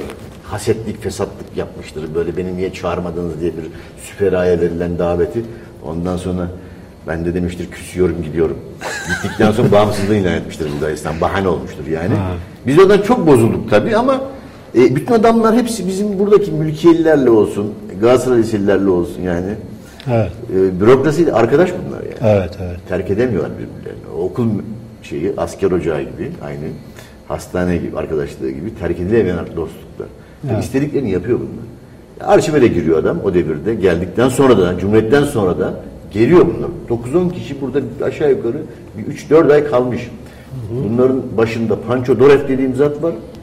Ve 8-9 da aynı zamanda e, bilim adamı var. Bulgar tarihçi, Türkolog şahıslar. Şimdi bunu komplo teorisi olarak da asla düşünmüyorum. Bir irtibat kurmak gerekir diyorum arada. Ondan sonra bir bakıyorsunuz e, Abdülhalik Renda Maliye Vekaletinin başında, Maliye Vekili İstanbul'da bir komisyon kurulmuş defterdarlık tarafından. Evet. E, zaten bu her yıl olan bir şeydir. Ve 30 da aynı şekilde söylemek lazımsa dünya iktisadi buhranının Yani 1930 yani bunlar birbirleri bağlantılı şeyler. biz o kağıtları satacağız ki iyi de para veriyor yani. Burada her şey satılmak zorunda o devirde yani. Ne varsa kullanılmayan e, o şeyi ihaleye çıkartmışlar. E, aynı 1917'deki takvim vakayı gibi ihaleye çıkınca da bu Bulgaristan'ın üzerinden bir şirket talip olmuş. Çaktırmadan işte yüklemişler şeylere. Aynı şekilde at arabalarına yine. Hı hı. Onlar Sirkeci istasyonuna iniyorlar. O Sultanahmet'ten düşünün. Bir kısmı e, cezaevinin altından iniyor. Bir kısmı şeyden iniyor. Tramvay çok tramvay. takılıyor diye. Ya bugünkü tramvay, tramvay gibi aynı orada tramvay var evvelden de. Yani şeyden geçen, Gülhane kapısının önünden geçen. Hı hı. Sirkeci trene gidiyor bunlar yani. Bir kısmı da herhalde can kurtarandan yükleniyor muhtemelen. Orada da. Oradan da gidiyor çünkü. Hı. Çünkü bunu anılarda anlatıyorlar. Ve İbrahim Hakkı Konyalı, muallim Cevdet farklı farklı zamanlarda bunlara tesadüf ediyorlar. Yerlerde evrak dolu. Çocuk, çoluk çocuğun elinde evrak. Çünkü dökülüp saçılıyor giderken ya. Bu balyaların bazıları düşüyor, patlıyor falan. Muallim Cevdet çok miktarda belgeyi çocuklara para verip satın aldığından bahseder. Ve bugün Atatürk kitaplığı, Taksim Atatürk kitaplığında bir miktar belge e, Muallim Cevdet'in arşivinde durmaktadır. Aynı şekilde Ali Emiri'nin de Ali Emiri şeyinde e, kütüphanesi, Ali Emiri demeyelim, Millet Kütüphanesi. Çünkü Ali Emiri kendisi evet. isminin verilmesi istemedi. E, Millet Kütüphanesi Fatih'te belge olarak duruyor. Bunların hangileri satın alındı, hangileri e, bazılarının iddia ettiği gibi çalışmak için eve götürüp de Oluyormuş evvelden böyle şeyler. Vefatıyla kendi evrakı. Ama bunlarda çocuk yok, çocuk yok zaten. Şimdi onu da geleceğim zaten şey. O tasdikler başlıyor tekrardan. Yani bu sefer o arşivde olmayan bu evrakın da arşive kazandırılması. Bulgaristan'dan getiriliyor. O şeydeki defterhanedeki, defter Hakani'deki İbrahim Paşa Sarayı'nın oradaki evrak da bu sefer arşive yığılıyor. Sandıklar dolusu. Ha. Bunların içine kurtarılıyor. Kurtarılamayan orada. Oradakilerde ee, ama Bulgaristan'da da bayağı bir defter tas, falan tasdif var. var değil mi? Orada yazmışsınız galiba. bitiremedi. Hala bitiremedi onlar. Ama şey olmamış değil mi? Ee, yakılıp yıkılıp veyahut da Yalnız burada kağıt şey olarak kullanılmamış Şimdi galiba. biz Bulgaristan'la Bulgaristan arşiviyle ortak bir yayın yaptık. Bundan kaç yıl 15 yıl önce falan. İri bir kitaptır. Türk-Bulgar ortak yayın. Yani Orada o Bulgar arşivinde ki e, bizden giden evrakla ilgili iki değişik belge grubu var. O kitapta yayınlandı bunlar. Tercümeleri de var. E, farkına varmadıkları ortaya çıkıyor. O da beni şaşırtıyor. Bu komplo teorisinin ötesinde. Yıllarca bu alınan evrak e, şimdi Pancho Deref ve diğer alimler diyoruz hani bunlar aldılar götürdüler falan filan. Onlar da fark etmemiş. 1940'lara kadar aldıkları o evrak e, Kiril ve Metodi Kütüphanesi'nin haricinde başka bir yerde muhafaza edilmiş. Hiç açılmamış. Kimse ilgilenmemiş. Çok sonra birisi fark ediyor da yeniden tasdifi başlıyor onların. Yani böyle bir durum söz konusu. Ama şunu çok net söyleyebilirim. Ee, devletin bununla bir e, kasti olarak satması kesinlikle yok. Yani Abdülhalik Renda ne yapsın adam yani şimdi dört kişinin komisyon, dört kişilik bir komisyon bu. Biz diyor İstanbul'un değişik binalarının altındaki hurda kağıtları topladık bunları satacağız. Komisyon bu. Yani hı hı. komisyon. E, bunlar hiçbir şekilde e, kullanmaya müsait olmayan eski kağıtlar diyor bunlar. Hı. Öyle olunca çıkıyor satış. Tarihi olduğunu bilseler çıkmaz. Mümkün değil. Muhteviyatını bilmiyorlar mı hocam? Bil, Bilmiyor yani bu komisyon, komisyon bu komisyon bunu, üyelerinin e, bildiklerini zannediyorum. Onlar ayartılmış olabilir bu konuda. Çünkü hmm. e, dört kişi bunlar. Birisi hapiste vefat ediyor.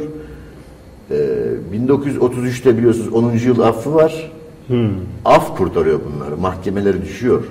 Ha. Yoksa o vakte kadar hapisteler yani bu adamlar yani. Şey değil. Yani bu satıştan dolayı hüküm giyiyorlar. Mahkemeleri yani. sonuçlanmamış. Ha. Evet. Yani tutuklulukları sürerken ve muhtemelendir ben bunu çok araştırdım. 1933'te de aynı şekilde işte şey yanıyor.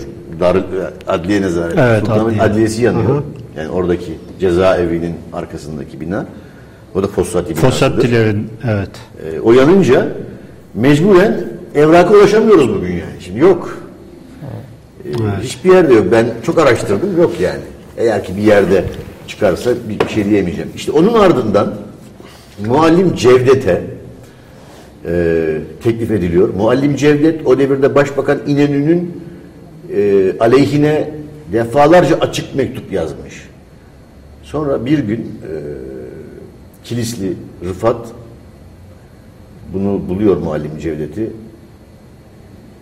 Ondan sonra pardon e, Muallim Cevdet diyor ki Kilisli Rıfat'ın yanına gidiyor. Ben diyor e, neredeyse düşünün yani o devri şartları düşünün.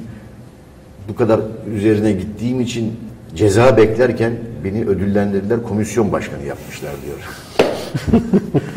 Bu kendi şeyinde var, anılarında var yani. Osman Ergin'in yayınlamış olduğu şeyde. Ee, neticede komisyon kuruluyor, devam ediyor yeniden. İşte orada Kepeci geliyor. Kepeci de kendi namına 8 bin civarında defter tasnif ediyor. Ve Bulgaristan'a satılmayıp 1940'larda hala aynı maliye nezaretinin hatta bir kısmı da cezaevinin yan tarafındaki birkaç hücrede bunlar böyle kapalı penceresiz yerler. Üzerlerinin duvarları örmüşlerdir bunların. Hatta ticaret nafiya evrakı vardır bizim. Bugün Sultanahmet e, merkezde şey Marmara Üniversitesi rektörlük binası yok mu? Evet. Orası ticaret nafiya nezareti. İşgal kuvvetleri ulaşamasın diye bir koridoru defterleri yığmışlar. Koridorun önünü kapatmışlar. Böyle kimse fark etmemiş biliyor musunuz? Evet. Duvar örülmüş. Onun Ve restorasyonda Biz-. Bizans Sarayı'nın eski Bizans Büyük Sarayı'nın şeyleri falan da vardır o e, şimdiki yani Evet, eski adliye Aslan e, o, getirdikleri gladyatörlerin görüştüğü yer işte. e, evet o o ayrı bir de hani şeyde de e, Kutlugün sokakta işte o e, şimdiki Four Seasons falan yapıldı o onun altı olduğu gibi zaten Bizans Sarayı'nın hala bazı hallı mağazaların altında o hücreler durur Ama yani. bu şey e, nezaretin içinde o da o yani koridorun ucu. ha, Ya koridor bitiyor. Pencere falan yok ya. ha, oraya bir Oraya yığmışlar bütün maden keşfiyat defterleri var bizde şey var. Evet. Tahari defteri, izin defterleri var. Maden nezareti düşmanın eline geçmesin diye. Evet evet. Doğru yapmışlar. Yazlar var. Onların hepsini kapatmışlar oraya. Üzerlerini örmüşler duvarla. Hiçbir şey anlamıyorsunuz. Ve yıllarca bu şekilde orası o defterler kalmış. 70'lerde mi işte bir tamir esnasında bir bakıyorlar burada şey uymuyor. Mesafeler uymuyor yani.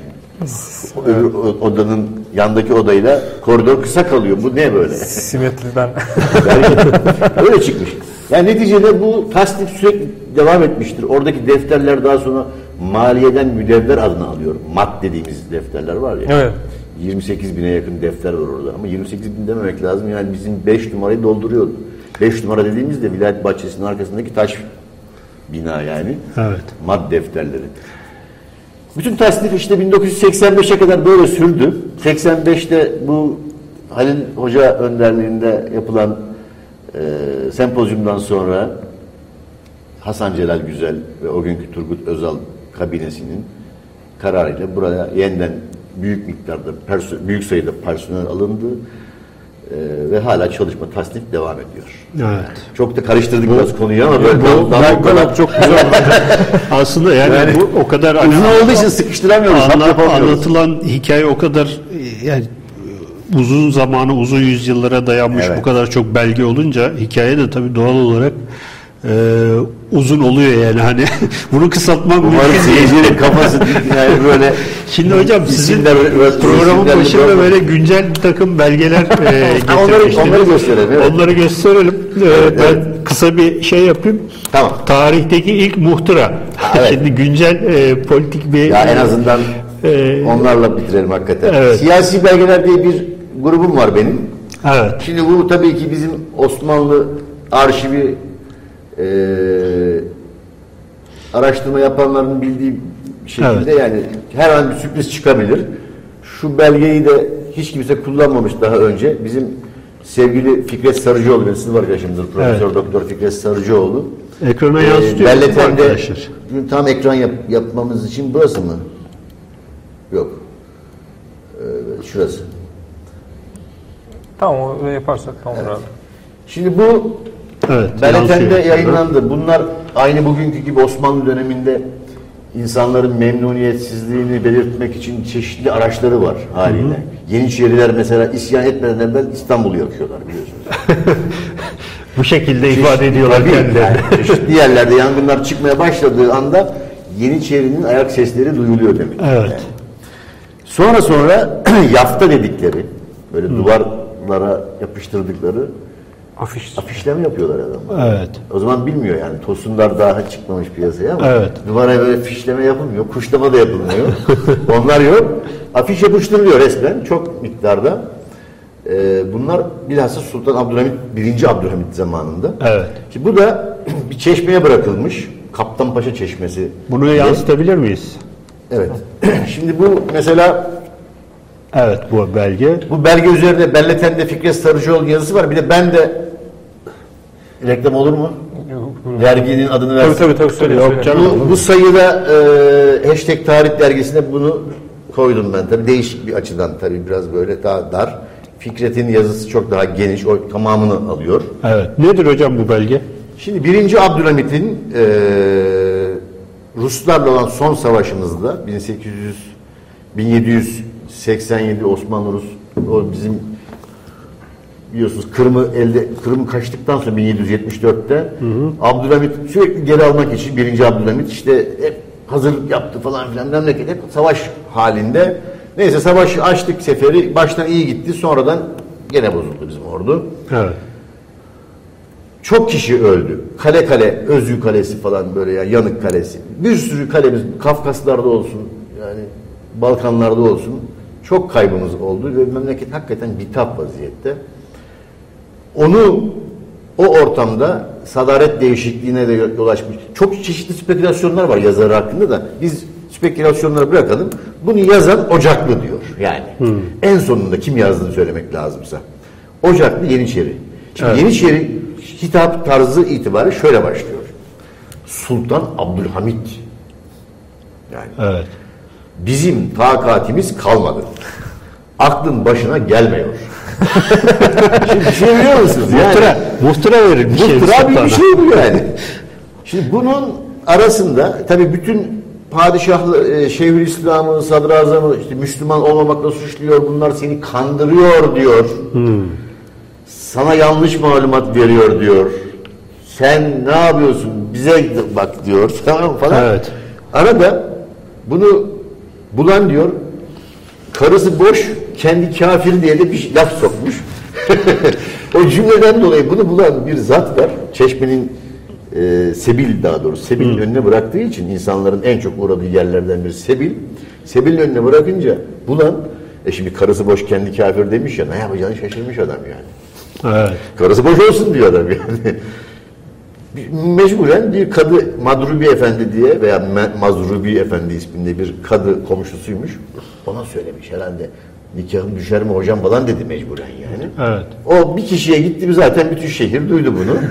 Adamı zorluyorlar, çıkarttırıyorlar bunu. O şekilde Osmanlı arşivine geliyor ve bu ilk muhtıra elimizde. Bundan 1789. başka Kadıya başvurduğu için değil mi? Başvuru- Kad- kadıya gidiyor evrakla. Emekli kadı o. Yani şöyle e, bunu alan baş tebdil dedikleri bir zat. O devirde zaptiyelik yapıyor yani.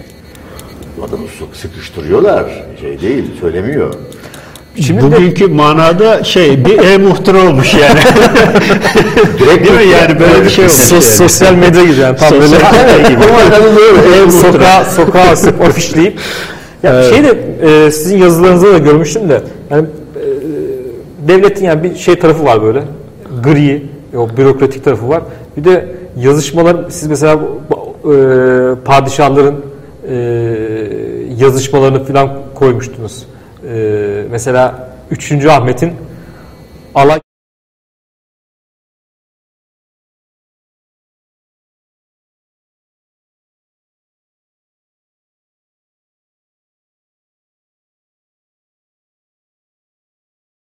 yani çikolata canlı, yayın, canlı yayında sansür edemezsiniz. Benim tabii sesimi kısıtmaya gideceğim. Ben size bir küfür örnekleri sayarım belgelerden.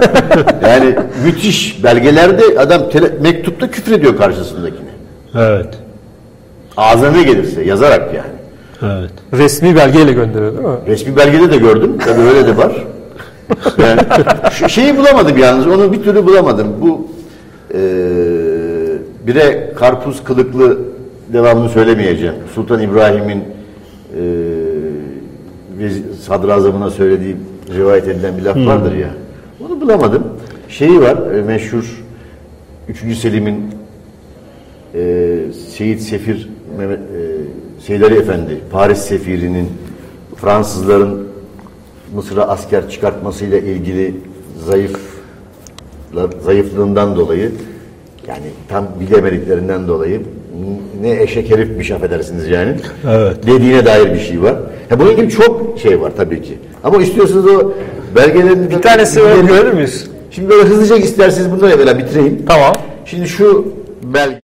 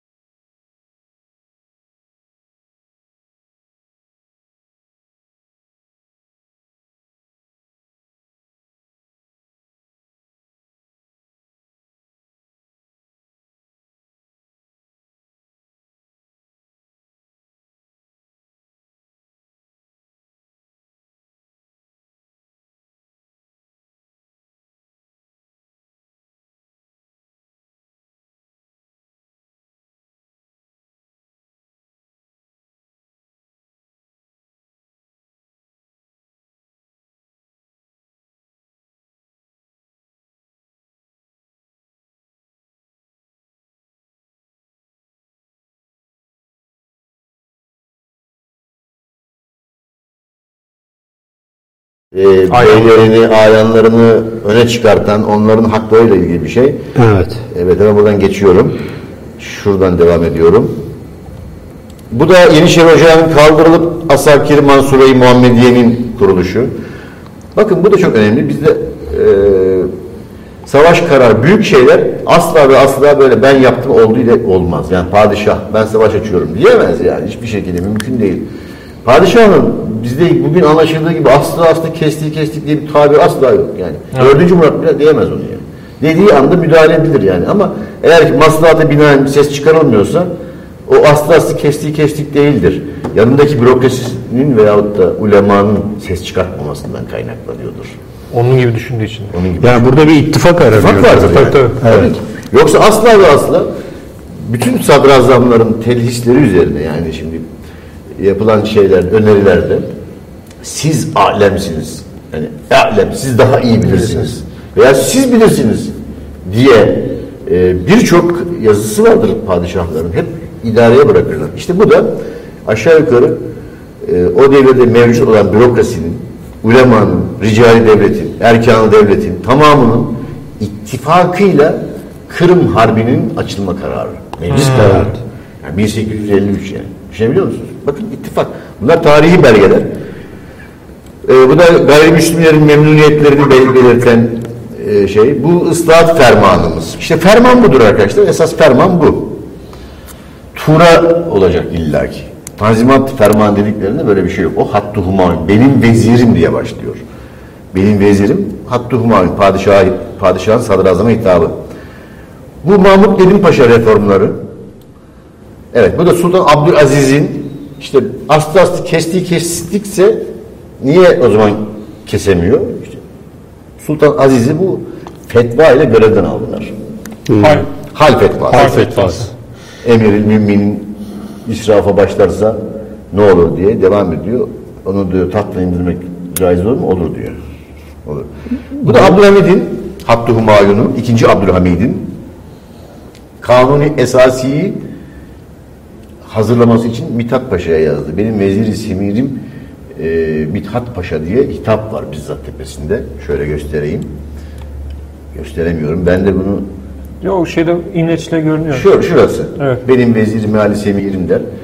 Bu da o işte bu da Abdülhamid'in hal fetvasının su- sureti. Şimdi burada da Abdülhamid diyor işte e, bila sebebi şerri katil ve haps ve tavrib bir raiye yani insanları sürgüne göndermesi vesaire güne mezalimi itiyad eyledikten sonra e, salaha rücu etmek işte kitapları da yakmaktan falan bahseden bir yeri var içinde. Hepsini tek tek okumaya gerek yok. Öbürü Hayrullah Efendi'ydi.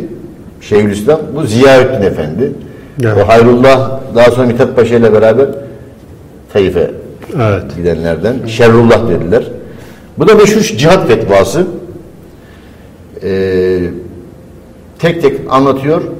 Esas buradaki hedefi anlıyoruz ki Osmanlı topraklarının dışında kalan İslam dünyası, İngiliz, Fransız sömürgesindeki İslam dünyasını etkilemektir amaç esasında. Onların ordusunda savaşmak halifeye karşı yani insanı dinden çıkarır diyor yani. Evet. Ve bunun, bunun Arapçası da var. Bakın Araplara yönelik. Yani bu cihat fetvası bizim iç Osmanlı toplumundan ziyade Osmanlı zaten savaşıyor adam yani. Evet. Alın, alabiliyorsun. Harici Dış Müslümanlara. Dış Evet. dünyada, Müslümanlar. dış Müslüman. Osmanlı'nın dışındaki Müslüman dünyaya daha çok yönelik bu cihat fetvası. E, bu da meşhur Bakın Meclis. e, Meclisi Bükela bahsetmiş olduğumuz Divan-ı Humayun kararından sonraki bugünkü Bakanlar Kurulu'nun arasında Meclis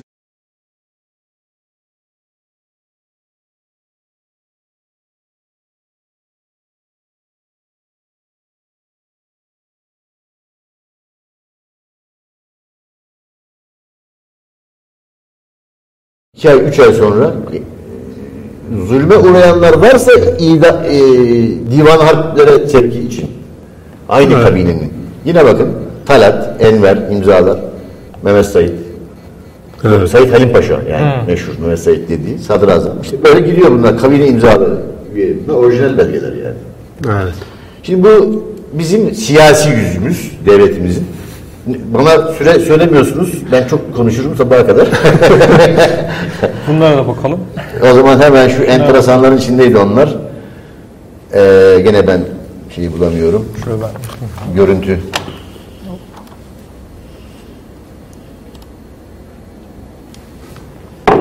Hemen sizin istediğiniz o şeye bakalım. Şu. Evet. Bu bizzat 3. Ahmet'in hattı humayunudur. El yazısı yani. El yazısı. 3.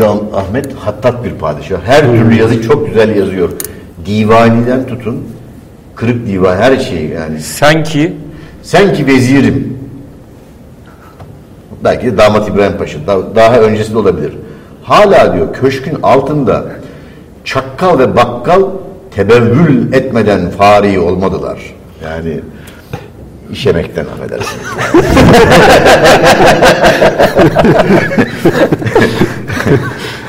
evet. Tenbih tenbih olmak ile zapt olmaz diyor. Tenbih yani uyarmak. Bugün tembih çocuklara kimse tembih etmiyor. Bize hep tembih ederlerdi ama Evet. yeni nesil belki bu kelimeden habersiz olabilir. Tenbih olmak ile zapt olmaz. Yani zapt da işte bu iş e, ortadan kalkmıyor yani. Engelleyemiyoruz. Engelleyemiyoruz. Bir ikisini sallandırın demiyor bakın. Bir ikisini ah zidüp tazire muhtaçtır. Şimdi burası da tabii beni çok ilgilendiriyor. Ee, hoş bir şey yani. Ve takhir olmaya muhtaçtır. Duvar çok pislenmiş. Temizlenmeye muhtaç bir duvar var. çok ilginç. Yani bugün alay köşkünü düşünün yani. Evet. 3. Ahmet döneminde. Evet evet. Yani köşkün diyor. Bunu e, tabii biz burada köşk odur diyemiyoruz. Ama muhtemelen or- diğer köşklerin yanına kimse yanaşamaz. Yani o devirde diğer kağıthane köşkleri falan Evet. mümkün değil. Oralara Daha insan yol, yol oturamaz. üzere bir yer olması lazım. Evet. Yol üzeri bir yer olacak. O da alay köşkü yani. Ve padişah da orada zaten çok seviyor orayı. Evet buradan böyle değişik birkaç tane belge en azından gösterebiliriz. Ee, şurada şunu göstermek istiyorum. Evet bakın bu defter çok önemli bir defter. Kanuni'nin el yazısını içeriyor. Bu vakfiyedir. Şehremini Ali Bey'in vakfiyesi. Bu defter ta- Türk tarihinin çok önemli bir defteridir bence. Kanuni'nin hep böyle cümlelik şeyleri yok. Bir, bir iki tane var. Bu da bizim arşivde çıktı ortaya. Vakfiyesi mucebince amel olunup kimesine dahil eylemeye. Bunu bizzat Kanuni yazıyor. Bakın. Yazdıktan sonra etrafı da ona göre süslenmiş. Süslenmiş, evet. El yazısı yani. El yazısı bu. Ha, bu defterde bir başka bir şey daha var. Bu Kanuni'nin tuğrası. Bu da Ebu Suud Efendi'nin el yazısı. Şimdi Kanuni'nin Şeyhülislam'ı ile beraber ikisinin aynı anda yaz, yani bir Şeyhülislam'ının bir padişahın ya, e, Birlikte yazısını, yazdığı. imzasını barındırdığı bir defter. Çok hoşuma giden bir defterdir benim. Evet, Yine gerçekten güzelmiş. Evet, şimdi burada size vermiş olduğum şu şey vardı. Bunun hikayesini anlatayım bitirelim isterseniz. Evet. Şimdi ben e, Divan-ı Humayun'un 240'a yakın dosyasını arşivde bir vakit tasdif yaptım. Evet. Az evvel vaka dosyalarından bahsettik ki Divan-ı Humayun'da bunlar bu şekildeydi daha evvelden. Sonra biz bunları kodlarına göre dağıttık. Şöyle bir balya, evrak balyası. O balyanın en üstünden bu çıktı. Dörde katlanmış vaziyette. Kamame Kilisesi. Bugün Kamame Kilisesi dediğimiz zaman Kıyame, Kamame Hristiyanların en önemli kilisesidir bu. Yani Kudüs'te bunun için savaşlar oldu işte. O görüntüyü alabilir miyiz Görüntü alır mıyız? Kimin nerede oturuyor? Hatta şuradan da istiyorsanız gösterirsiniz. Onun içinde de var. Yok Görüntü şimdi görüntü. Bu ikinci Süleyman zamanında Evet, verilmiş geldi. Kamame fermanı bu. Ee, kimin nerede duracağını, yani hangi Hristiyan mezhebinin, işte Ortodoksu, Katoliği bilmem ne, hani bugün bazen görülür ya böyle şeyler, Ee, kilisede papazlar birbirlerini Kudüs'te bir sandalye kafasına kırıyor bilmem öyle birkaç video belki Evet, evet, evet, evet. Orası genelde Kamame Kilisesi. Çünkü şu şu fermandan itibaren herkesin kimin hangi pencereyi açacağı, kimin nereyi sileceği, kimin nerenin tozunu alacağı işte bunun üzerine belirlenmiş. Kimin fermanı? İkinci Süleyman. İkincisi. İkinci Süleyman ve bunun üzerinde ben bunu açtığımda tabi bu daha sonra ütülendi, restore edildi, bakımlı hale geldi. Abdülhamit Yıldız Sarayı'na e, bunun al- alındığını gösteriyor. Yani bir tane dosya istemiş, Kudüs dosyası istemiş vakti zamanında. Bu- Onun için bir dosya hazırlanmış, Kudüs dosyası. Ve bu diva, Divan-ı olduğu gibi o şekilde gelmiş.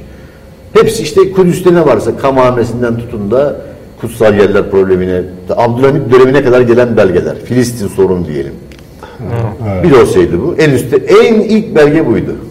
Yani şimdi bununla Niza- nizama alem yapılmış yani bir an, an anlamda. Nizama alem yapılmış. El Evet. Hüseyini ailesinde duruyor bunun anahtarı hala. Bu, bu kilisenin anahtarını kimse paylaşamaz. El Hüseyini ailesinde. O El Hüseyini şey işte Hitler'in yanında fotoğraf olan adam. Evet. evet. Evet. Valla ben Val, evet. bu kadar anlatıyorum. çok, çok keyifli bir işte. Valla bizim çok fanatik bir e, takipçi kitlemiz var. İzleyen izliyor zaten. İzlemeyen de sonradan e, şey yapıyor, izliyor. Medyascope TV'den E, izliyorlar. Medyaskop TV'den izliyorlar. Çok teşekkür ediyoruz. sağ olun. Çok, ben teşekkür e, ediyorum. Keyifli, güzel bir Ayrıca program oldu. izleyicilerin de sabrına teşekkür ediyorum. İzleyicilerin Biz de e, size teşekkür ediyoruz. Hediyeler için de ayrıca e, teşekkür ediyoruz. Ne demek? E, Onu kıymetli. şöyle bir İngilizcesiyle beraber gösterebilirim. Evet. Şöyle. Şöyle. Bunlar e, Osmanlı Arşiv Galerisi dememizin sebebi müze diyemiyoruz. Orada müzemiz var aslında. Biz buna e, daimi sergi salonu diyoruz. Müzenin çünkü hukuki prosedürü farklı. E, Osmanlı Arşivi'nin Kağıthane'deki binasında olsun. E, İstanbul Valiliği'nin bahçesindeki Hazine Evrak binasında olsun. E, bir yer anlamda sanat galerisi şeklinde yani. Evet. devam eden faaliyetler var. Bunu da bildirmiş olalım. Tamam. Çok teşekkür ediyoruz. E, olun. bugünkü yayınımız burada bitiyor. E, bir süre ara vereceğiz. E, yaz tatili şeyindeyiz, moduna girdik. E, bir sonraki programda artık görüşmek üzere. İyi günler. İyi günler.